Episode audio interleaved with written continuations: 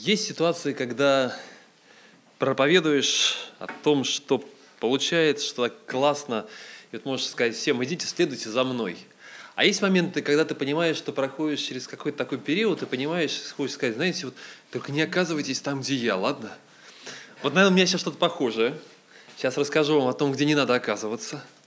А в действительности, вот видите, такой пастор выходит с покаянием – это то, а, с чем мне приходится бороться в самом себе довольно долго, часто.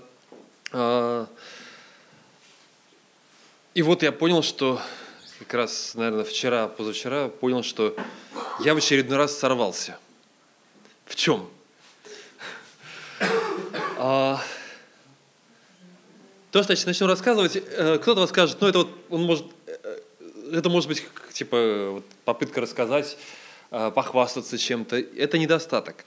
А есть жизнь человека, которая, э, глядя на свою жизнь, я понимаю, что есть одна сторона, в которой она совершенно не похожа на жизнь Христа.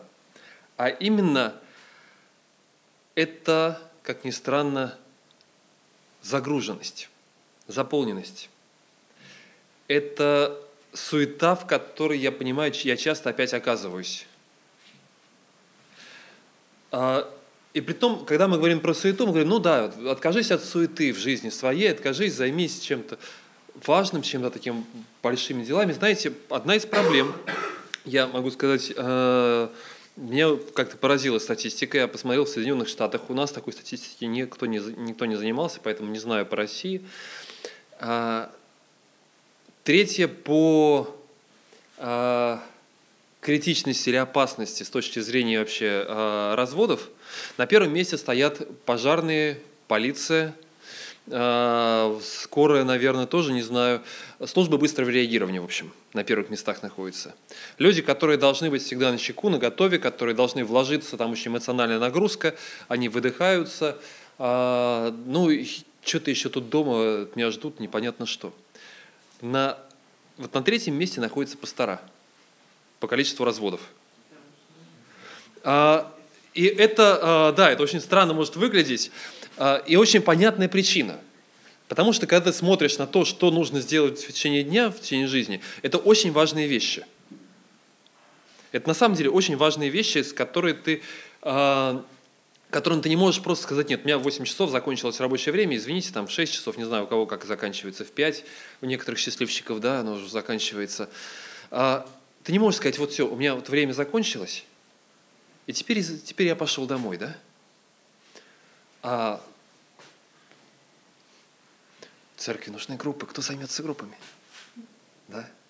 А кто встретится с людьми, посидеть вот одно, второе? А, программа, вот замечательный фестиваль, который проходит на Поклонке, а до этого надо еще подготовиться, было подготовить программу крещаемых, да, с утра посидеть, посмотреть, чем нам предстоит заниматься. Фестиваль там. Возвращаемся домой. Я очень рад был, что вчера у нас посидели звонко, да, пришли к нам. Ну, я понимаю, да, а потом еще мы сидим, потом еще надо с дочкой посидеть, помочь ну, семей, человек семейный, да, помочь э, составить не резюме, это называлось отзыв по книге. А потом подготовить еще, подготовиться немножко, подумать о проповеди, потом, а, ну, в общем, оно начинается с утра, мы встали, с утра пораньше встал, чтобы еще доготовить, допечатать все, что нужно. Потом мы поехали в гости, замечательная семья, правда, сейчас их нет, Сергей и Катя, наши с Кавказа, давно мы с ними договаривались, мы приехали к ним, потом мы поехали сюда, сейчас занимались с вами. Это классно, это важные вещи. Я, вот я не хочу, чтобы кто-то из тех, кого я называю, чувствовал себя виноватым. То, что я сделал выбор, это я сделал выбор, да? И мы сидели, потому что мы получали от этого удовольствие. И это, слава Богу, мы очень рады и благодарны, что у нас были эти люди, с которыми мы встречались. Сейчас я здесь, а потом мы еще будем с вами заниматься планированием предстоящего мероприятия. Напоминаю вам, да, по поводу 9 числа. А это важные вещи. Ими нужно заниматься. Но потом я смотрю, а, например, Христа. Я специально посмотрел, в Евангелии от Матфея написано пять раз, он уходил. Уходил от всех, уходил с учениками или уходил один. Где-то написано, что он уходил помолиться, где-то не написано, что он уходил помолиться, просто уединялся. Потому что ему нужно было какой-то вот период для того, чтобы поразмышлять и понять, что же самое важное. вот об этом, об этой суете. И как раз в это время сейчас я, с одной стороны, переживаю, с другой стороны, я рад, а, потому что совесть немножко меньше мучает меня, что я не попал на один семинар. Мы весной, а, вернее, осенью, когда ездили с вами на выезд, в то же самое время проходил замечательный семинар по книге, которая, кстати, издана в России. Правда, я ее еще не прочитал, но я знаю, что это замечательная книга. Называется «Жизнь без спешки». Вот я могу рекомендовать книги, которые я еще сам не прочитал. Я Потом нашел людей, которые прошли через похожий семинар, он в это время проходил как раз, а, которые или просто получили отзывы по этой книге. И один из них замечательный совершенно отзыв, который, наверное, вдохновил меня на то, чтобы поделиться, и который был еще одним облегчением для меня. А, Михаил Черенков на Украине, наш брат, который то же самое прочитал, я думаю, что, как у многих, у него есть похожие ощущения – а, особенно там, да, со всеми этими желаниями, переменами в стране, куда надо что-то сделать, там, там, понимаешь, насколько это важно. Он написал статью, которая называется «Бог, который медлит». Это очень непривычно. Мы привыкли. Бог, который там исполняет обещания, Бог, которого есть свой ответ, Бог, который придет, поддержит вовремя. Но вот его вовремя очень сильно отличается от нашего вовремя. Ну, начиная вот с того же самого Евангелие от Луки, 9 глава, 10 стих. А, апостолы, возвратившись, рассказали ему, что они сделали. Да? То есть они приходят, большой, огромный проект евангелизационный. Они ходили по всему Израилю, рассказывали. Сейчас воодушевлены, и вот сейчас поймать их энтузиазм и сказать, а теперь идемте дальше. И у вас есть следующая победа. Вы достигли одного какого-то предела, вы сделали что-то одно, вы сделаете еще больше – они собрались вместе, после того, как собираются вместе, знаете, вдохновение такое, на конференции побываешь, на христианской, после нее восторг. Хочу, вот сейчас я все переверну в своей жизни. А я, кстати, когда семейные конференции провожу, а, одну из вещ... один из принципов, который мы с Марией стали говорить через некоторое время, мы говорим, знаете, после конференции все такой восторг, такое ликование. Вот, наконец-таки, я говорю, знаете, есть одна опасность. Вот сейчас вы уходите с большим таким вот воодушевлением с конференции, но есть большая вероятность, что где-то через месяц вы будете смотреть назад, и у вас останется от этой конференции скорее такое чувство вины, что вы теперь понимаете как, а все осталось там, где было. Оно сильно-то не поменялось что-то. Да, потому что есть воодушевление, есть энтузиазм, и одна из вещей, которую я начал делать, сейчас я обязательно заканчиваю семейные курсы, конференции, семинары таким принципом. Я говорю, вот выслушали, у вас есть большой энтузиазм, напишите одну, просто одну вещь, которую вы начнете делать вот от сих пор. Не надо писать все, потому что там много пунктов, много вопросов, которые затрагивались. Не надо писать всего. Одну вещь, которую начнете, которую начнете воплощать в своей жизни – и вот займитесь ей. Все остальное хорошо, придет время для того, чтобы выросло и все остальное. Да? Но вот есть что-то одно, чем вы можете заняться. И я понял, что это намного эффективнее, когда человек смотрит, сознательно выбирает и говорит, вот это, наверное, хочется, конечно, перевернуть всю свою жизнь. Мы говорим, нет. Вот одно. Что ты изменишь в своей жизни сейчас? На чем ты сейчас сосредоточишься? Что нужно изменить вот сейчас? Не, не делать больших планов. С чего ты начнешь? Вот сейчас они пришли с конференции с большой, да, воодушевленные апостолы, которые хотят, давайте мы сделаем, сейчас перевернем весь мир. Христос говорит, я видел сатану, упавшего с небес. Там такие вещи сейчас происходят, вы просто сами не понимаете, что происходит. Давайте, наверное, они все, мы пойдем, мы сейчас вообще сокрушим тут все, весь этот мир перевернется. Он говорит, стоп, стоп, стоп. И он, взяв их с собой, удалился особо в пустое место, близ города, называемого Вифсаидой. А теперь побудьте в тишине. Замечательные вещи прошли, а теперь побудьте в тишине и подумайте, что у вас внутри происходит. Остановитесь. Размышляйте о своем хождении перед Богом. Размышляйте не просто о победах, которые вы свершите в этом мире, которые будут свершены когда-нибудь через церковь. Размышляйте о том, что сейчас может произойти в вашей жизни. За что вы лично благодарны Богу, что у вас произошло. Я не знаю, о чем они беседовали – но это было время, это была резкая остановка, которую он почему-то сделал в их жизни. Хотя так легко было взять и чуть-чуть просто пихнуть, и сказать, и они бы пошли. Но было что-то гораздо более важное. Вот сейчас. Просто приостановиться. И таких остановок много. Толпа людей окружает Иисуса, и вдруг он останавливается, И не просто говорит, о, как классно, что здесь дети. Благослови Господь Всевышний, да, и всех этих детей, которых мамочки принесли. А он останавливается и берет их на руки. У него есть время для того, чтобы делить внимание каждому из них. А значит, а значит, осталось 10, 15, 20 человек, которые так и не смогли пробиться к нему, потому что очередь у него за это время выросла. Он уходит в пустынные места. Как хорошо. На самом деле мы все мечтаем. Хорошо бы нам уходить в пустынные места, останавливаться, находить в жизни тишину. Но надо понимать, что когда он уходил в пустынные места, оставались десятки, сотни, а может быть и тысячи людей, которых он не исцелил, чьи жизни остались неизмененными, потому что он ушел от них. Это как-то не состыковывается одно с другим. Но почему-то он выбирал такой путь. Он говорит, вам нужна, мне нужна тишина, говорил он себе. Мне нужно остановиться. Мне нужно провести время с моим отцом. Мне нужно выбрать самое важное. За три года, которые он здесь ходил, произошло не так много вещей, которые, о которых можно было бы говорить. Группа учеников, таких еще, ни шатка, ни валка, которые не знали, как они смогут идти за ним, смогут или нет.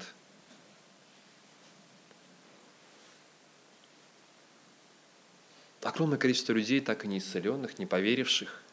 Огромное количество людей, которые так и не поняли до конца, кто же перед ними был. Не все города он обошел.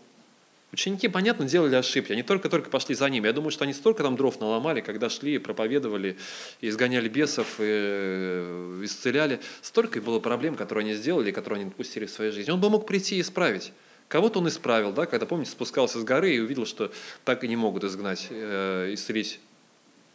Он пришел, это сделал, да, изгнал бесов. А сколько людей, когда, сколько раз ученики, наверное, сталкивались с тем же самым, и его не оказывалось рядом.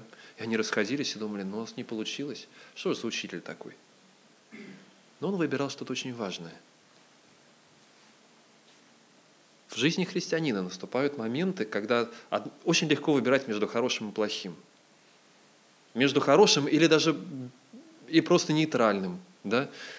Телевизор посмотреть или почитать Писание, если нет времени. Да? Ну, давай, если мало времени, конечно, я лучше почитаю Писание. Это очень правильные, хорошие вещи, да, о которых мы говорим. Но когда ты выбираешь между хорошим и другим хорошим, между важным и другим важным, вот это, наверное, самое сложное. У Бога было время для всего. Бог, который медлит. Он пришел в этот мир – у него был замысел для этого мира, как нужно изменить этот мир.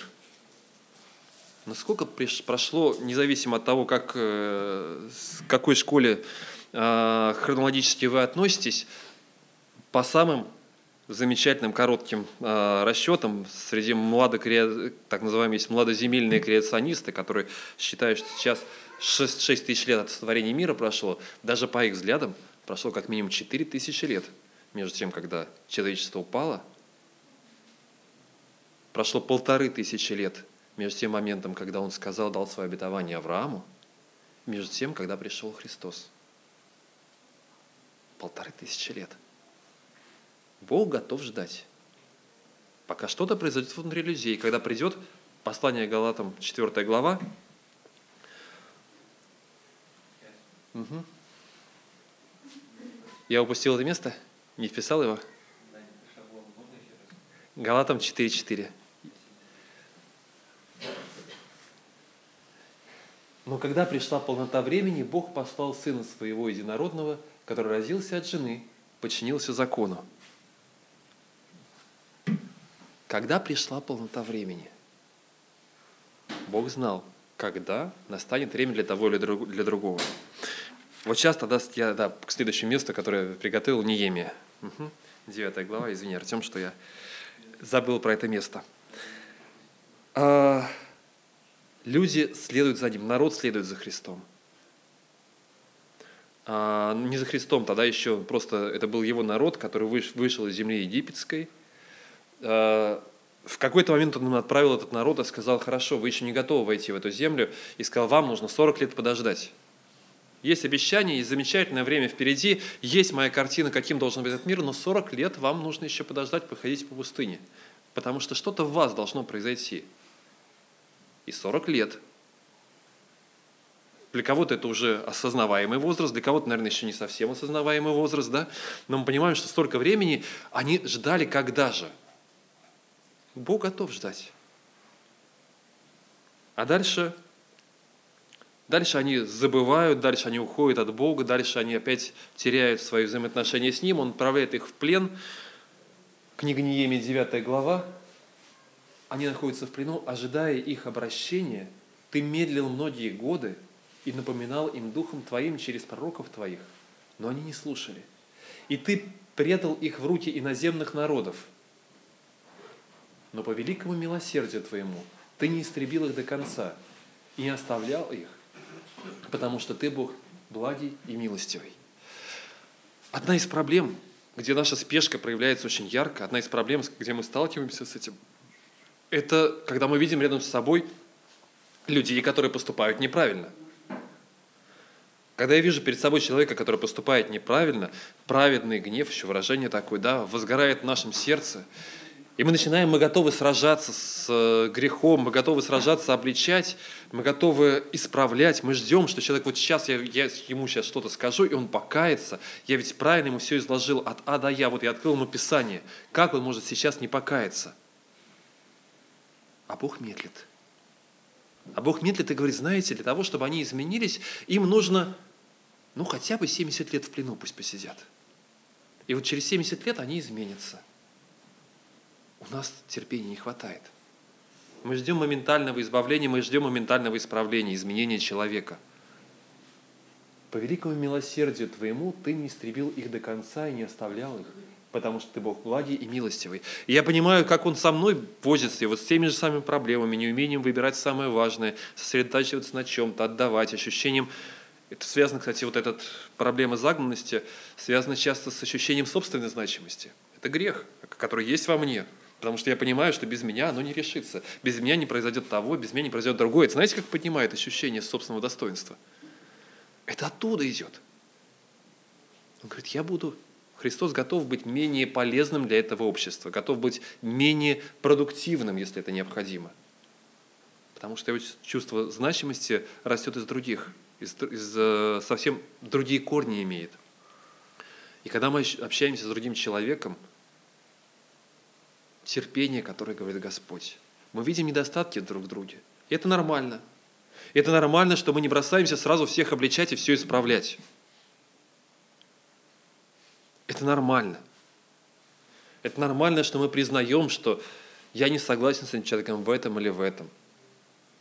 Это нормально, что мы приходим в церковь, будучи несовершенными людьми, и мы не выгоняем человека, как только мы вдруг заметили в нем несовершенство, потому что уверен, что многие видят несовершенство во мне. Я рад, что вы не выгоняете меня.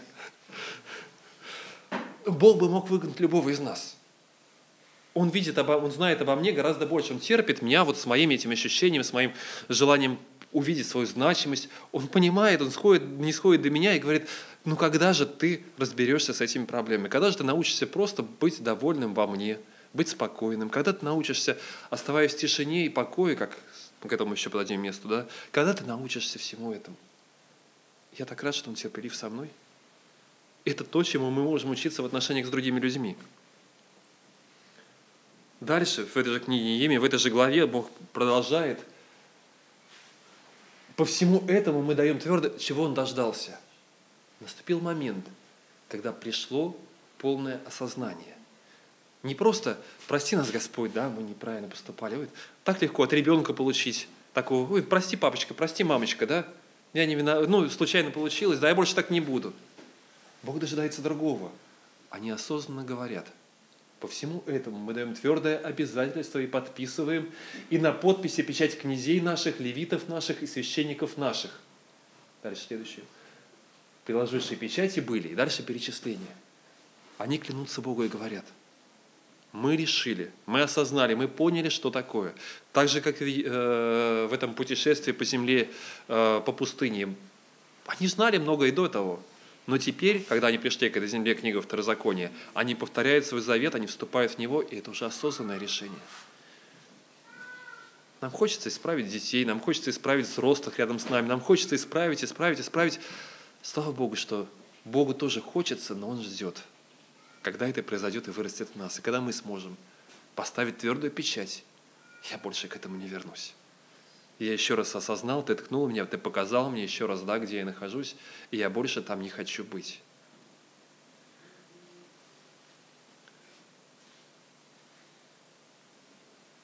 Мы хотим быстрых решений. Мы хотим быстрых ответов на наши вопросы, но очень часто эти ответы совсем другие. Книга Исаия, 30 глава. Происходит нападение на Израиль находится в опасности, Вавилон, не просто в опасности, Вавилон уже захватил, но временно отошел, поставил своего царя. Они многое пытаются понять, что нам надо сделать, и они понимают, вот есть тот, кто может противостоять Вавилону. Это Египет. У нас есть решение. Давайте обратимся к Египту, давайте пойдем туда. У нас есть ответ, как решить вот нынешнюю несправедливую, неправильную ситуацию. Они обращаются, бегут в Египет. Что говорит им Господь? И вот так говорит Господь Бог, святый Израилев. Оставаясь на месте и в покое, вы спаслись бы. В тишине и уповании крепость ваша, но вы не хотели. И говорили, нет, мы на конях убежим. Зато и побежите. Мы на быстрых и скачем, ускачем, зато и преследующие вас будут быстры.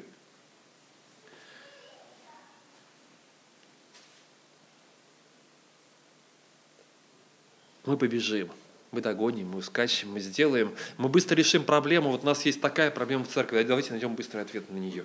У нас есть такая сложность, давайте мы найдем быстрое решение, мы перестроим, мы переделаем, переставим. Мы будем меняться. Бог работает нас, с нами. Бог работает с нашей церковью, меняет ее. Я смотрю и вижу, и надо, ой, так хочется, давайте быстрее что-то. Давайте сделаем вот так, давайте вот здесь побыстрее, давайте здесь. Бог терпеливо смотрит на каждого из нас. И это радость. Это дает спокойствие, это дает мир,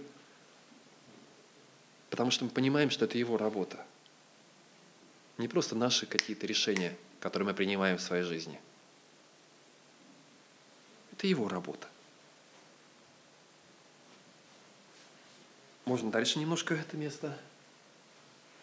От угрозы одного побежит тысяча благословений, которые Господь готовит. От угрозы пятерых, нет, это, вернее, это наоборот еще наказание, от угрозы пятерых побежите так, что остаток ваш будет как веха на вершине горы и как знамя на холме. И потому Господь медлит – чтобы помиловать вас, и потому еще удерживается, чтобы сжалиться над вами, ибо Господь Бог есть Бог правды, блаженны все уповающие на Него. Говорит, еще, даже, еще настанет момент. Он ждет, у него есть ответ, но он медлит, потому что что должно произойти внутри вас? У него есть ответы. И он медленно, постепенно добивается своего. Есть много других примеров э, вот такого момент таких, такого, таких поступков Бога, когда Он откладывает свои решения, когда Он ждет терпеливо. Некоторые из этих моментов бывают очень сложные. Помните притчу из э, Евангелия от Луки из 18 главы, когда он дал ответ и сказал, сказал он также притчу, 18 глава, 7, 7 стиха, Лука 18, 18 7. Сказал также им притчу, что, не должно, что должно всегда молиться и не унывать, говоря, в одном городе был судья, который Бога не боялся, людей не стыдился. В том же городе была одна вдова, и она, приходя к нему, говорила, «Защити меня от соперника моего». Но он долгое время не хотел. Апостол сказал сам себе, «Хотя я Бога не боюсь и людей не стыжусь, но как эта вдова не дает мне покоя, защищу ее, чтобы она приходила, не приходила больше докучать мне». И сказал Господь, слышите, что говорит судья неправедный? Так Бог ли не защитит избранных своих, вопияющих к Нему день и ночь, хотя и медлит защищать их? Сказываю вам, что подаст им защиту вскоре. Оказывается, даже в защите и в ответе на молитву Бог может медлить. У него есть свои причины, мы можем не понимать, почему происходит то или другое. Но Он говорит, терпение, которое нужно вам в жизни, терпение, которое нужно по отношению к другим людям, и есть свои периоды для того, чтобы ответить на ваши молитвы – Многие молитвы просто не сбывшиеся, хочется уже опустить руки иногда, хочется да, сказать, ну а когда оно поменяется, а когда это произойдет? Бог знает. И в ободрении Он дает вот такие стихи и примеры, говорит, продолжайте. Продолжайте молиться, даже если вы не видите ответов сейчас. Молиться о людях, молиться о себе.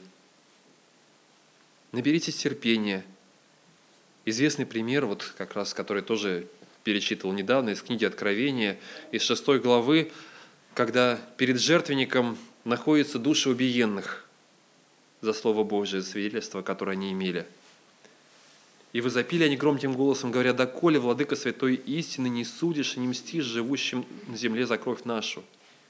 И даны были каждому из них одежды белые. И сказано им, с одной стороны, Бог утешает, дает им белую одежду, но говорит им, чтобы они успокоились еще на малое время, пока и сотрудники их, и братья их, которые будут убиты, как они, дополнят число. И говорит, гонения, о которых мы молимся, мы молимся сейчас и переживаем о том, что происходит в мире. Кто-то переживает о том, что происходит в нашей стране, Слава Богу, здесь нет таких гонений, да, но тем не менее, есть многие люди, которые, переж... которые проходят через огромные трудности, и Бог говорит, да, я понимаю, я вижу это, я ободряю, я даю им белые одежды, я укреплю их, но еще не настало время. И я знаю, когда оно настанет. И только я знаю это. Подождите, остановитесь. У меня есть свой ответ – Вот такие размышления да, скорости, о, нашем, о нашей жизни, которая закручивает нас в сумасшедший ритм, дает нам жить сумасшедшим ритмом совершенно. Когда нам кажется, что мы не успеваем, не успеваем одного, не успеваем другого, часто мы действительно не успеваем. Но не успеваем не потому, что э, не потому, что нам не хватает скорости, а потому что наша скорость слишком большая – Потому что мы слишком быстро бежим. И потому что мы не можем отделить одно от другого, не умеем выбрать самое важное. Нам кажется, что все зависит от нас. Здесь, сейчас. А у Бога есть свой ответ. У Бога есть свое время. И Он говорит, наберитесь терпения, молитесь, смотрите и переживайте о том, что видите несовершенство вокруг себя, но тем не менее, это моя часть, это часть моей работы. Настанет Настанет время, когда я изменю то или другое. Не пытайтесь быть всем для всех. Для чего ты здесь? Для чего ты здесь на земле? Что по-настоящему важно, что ты должен сделать, то, что не сделают другие. И кто-то может быть осуждать, кто-то может осуждать нас за тот выбор, который мы делаем. Я думаю, большое количество людей было, которые осуждали Христа за то, что Он уходит от них. Как минимум, нескольких людей мы точно знаем, когда Он зачем-то мы можем сейчас, так уже оглядываясь назад, понимать частично хотя бы, почему, когда он не пришел в Вифанию вовремя, когда там умер Лазарь. И люди, которые приходили к нему, Марфа и Мария, они приходили с упреками, если бы ты был здесь. Вот если бы ты пришел сюда на несколько дней раньше, почему же ты опоздал? Мы будем опаздывать в глазах людей, по крайней мере, да? Мы не будем успевать делать то, что кто-то считает правильным и важным – но внутри мы придем к гораздо большему спокойствию и пониманию тому, что мы, как Христос, который сказал, да, я сделал то, я прошел путь, который нужно, как Павел, который сказал, течение совершил, веру сохранил. Мы сможем сказать это, потому что мы знаем, для чего Он отправил нас, что мы должны сделать для Него. Вот такое размышление о тишине, покое, о мире и пожелания, пожелания вам, пожелания мне самому. Потому что это то, с чем вот мне придется разобраться. Да, и с чем я сейчас разбираюсь в своей жизни, потому что я понимаю, что я, слава Богу, я смог продержаться январь. И я понимаю, что я сорвался в феврале я надеюсь, да, что как анонимный алкоголик, я скажу, да, я трудоголик или кто-то еще, который, который вот держится уже там три недели, который продержался целый месяц. Что, может быть, смогу как-то сказать вот так вот, да. А, и я понимаю, как ни странно, что причина этого это не какие-то благородные причины для меня. Я понимаю, что это греховные причины, когда заглядываю внутрь себя и понимаю хорошие, правильные вещи, которые я делаю, часто бывают продиктованы некой неуверенностью. Неуверенностью в том, куда Господь направляет, а что Он хочет, а что по-настоящему важно сделать для Него. Поэтому пребывайте в тишине с Ним, находитесь, ищите тишины, покоя. Ищите того, чтобы его водительствовали в своей жизни и понимание того, что Он сейчас хочет от каждого из вас. Давайте мы помолимся.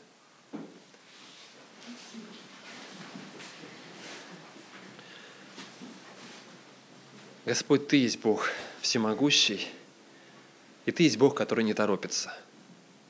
У Тебя есть быстрые ответы и быстрые решения, но почему-то Ты, ты задумал идти таким путем. Ты ждешь. С кем-то 70 лет, 40 лет, с кем-то тысячи лет ты продолжаешь ждать. Ты ждешь с нами, жизни каждого из нас, и ты терпеливо смотришь на наши проблемы и позволяешь нам постепенно вырасти, осознать их, прийти к Тебе с осознанием, поставить печать, что есть то, с чем мы расстаемся. Благослови нас, Господь. Благослови нас, делая самое важное для Тебя, то, к чему Ты призвал нас. Быть спокойным в этом. Находиться в тишине и покое пред лицом Твоим. Благослови нас, Боже, благослови нашу церковь в этом – Помоги нам следовать за Тобой верно. И да будет имя Твое прославлено через то, что мы делаем, через наши жизни, через то, кем мы являемся, самое главное. И этот мир будет меняться с той скоростью, с которой Ты задумал, Господь. Мы доверяем самих себя, как орудие в руки Твои. Меняя, оттачивай нас и меняй этот мир через нас. Аминь.